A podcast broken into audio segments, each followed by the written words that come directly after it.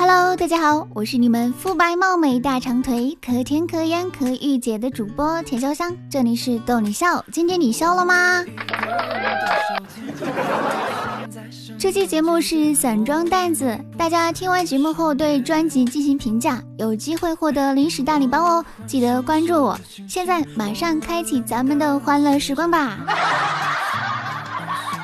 我呀，在医院挂号处遇到了一个让我心动的女孩，她排在队伍的最前面，我在她隔几个人的身后，好几次鼓起勇气想要走近搭讪，却都无功而返。眼瞅着她从小窗里拿出病历本，转身向我走过来，我知道也许会擦肩而过或抱憾终身，这才红着脸怯怯生生的挤了几个字：“你有病吧？”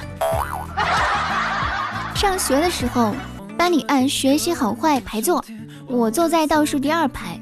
有次上课看书，乐出了声，老师和全班同学都朝我这瞅。我灵机一动，回头看最后一排那个睡得正香的哥们儿，结果他就被老师弄醒拎出去了。我们就在教室里听老师训他，做梦还笑得这么大声。今天一位很久没看见我的阿姨来家里了，看到我之后使劲夸这孩子。都长这么高了呀！哎呦，第一次有人夸我，我很害羞。接着他说：“像淋了大粪似的，咋长这么快呢？”阿姨，有这样夸人的吗？媳妇儿是个处女座，对什么都很挑剔，我很烦她。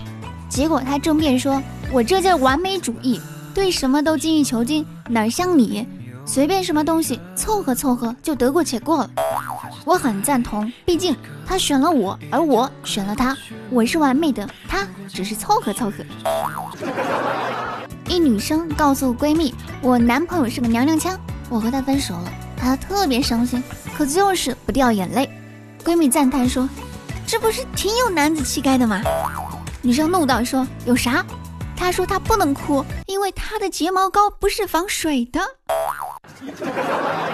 本人移动客服。一天，一位大叔打电话进来，大骂移动，骂了几分钟后，他丢下狠话：“再也不用移动的卡了，改用联通。”我很淡定的问大叔：“还有其他什么可以帮忙的吗？”大叔沉默了几秒，委屈的说：“你为什么不挽留我？”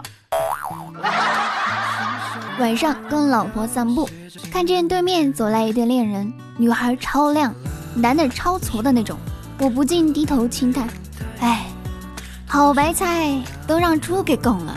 老婆听见后回头就给我一巴掌，你怎么可以骂你自己是猪呢？坐朋友敞篷跑车去耍，想学电视剧里面装装逼，就双手高举站起来嗨歌。朋友在一边吼了一句说：“你还是坐下来吧，你的腋毛都被吹成了中分了。”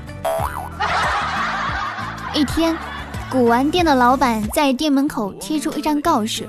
本店已易主，可是人们依旧看见他还在店里卖东西。有人就很奇怪，就问老板：“老板，您不是已经把店卖给别人了吗？”店主说：“没有啊，因为我结婚了呀，所以这个店的主人已经不是我了呀。”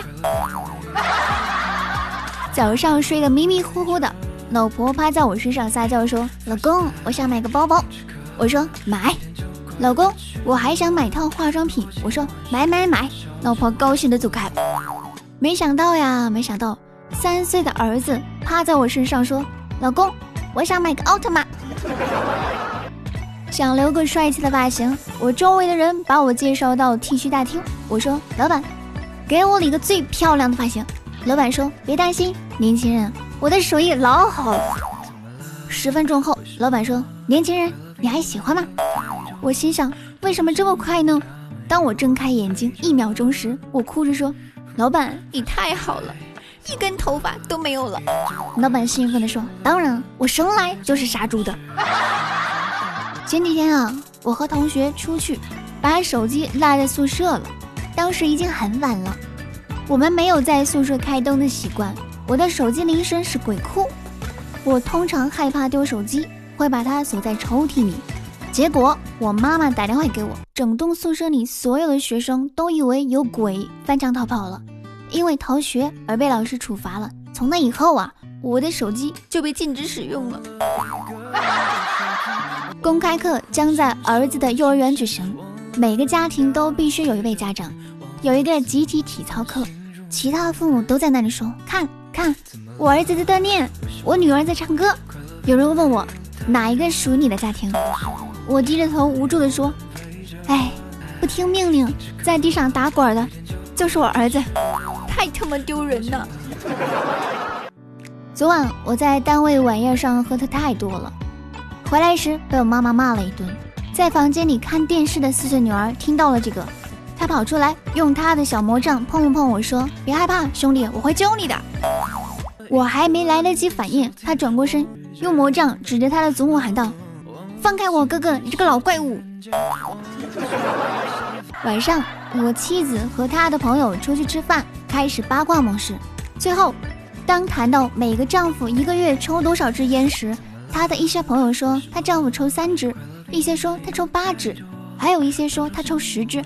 只有我妻子张开双手说：“我的丈夫抽了十个打火机，perfect，我媳妇儿完胜。”我和女朋友分手后，我天天喝酒来缓解我的忧虑和颓废。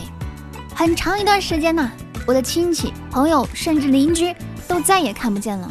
后来，他们一个接一个的来找我，问我说：“你啥时候还从我们这里借酒呢？”隔壁监狱的老板在死刑前一个晚上给了我一个工具箱，告诉我如果做的不好就打开它。许多年后，我被迫打开了我的工具箱，上面写着：“兄弟，如果你混的不好的话，来找我吧。”一男子白天在工作时偷偷玩手机，下班接完孩子回家后也立刻玩微信。妻子终于忍不住骂了一句：“玩吧，每天都玩。”你什么时候才能发现这个孩子不是你的？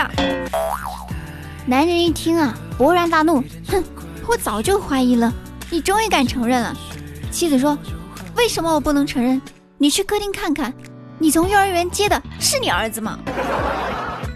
我有一个朋友非常害怕他的妻子，我告诉他：“你一天天的屏住呼吸，我会给你介绍一个健身房。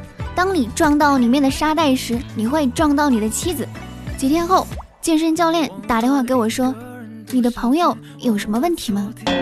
为什么他整个下午都跪在沙袋的面前呢？” 好了，快乐的时光总是短暂的，今天的节目就到此结束了。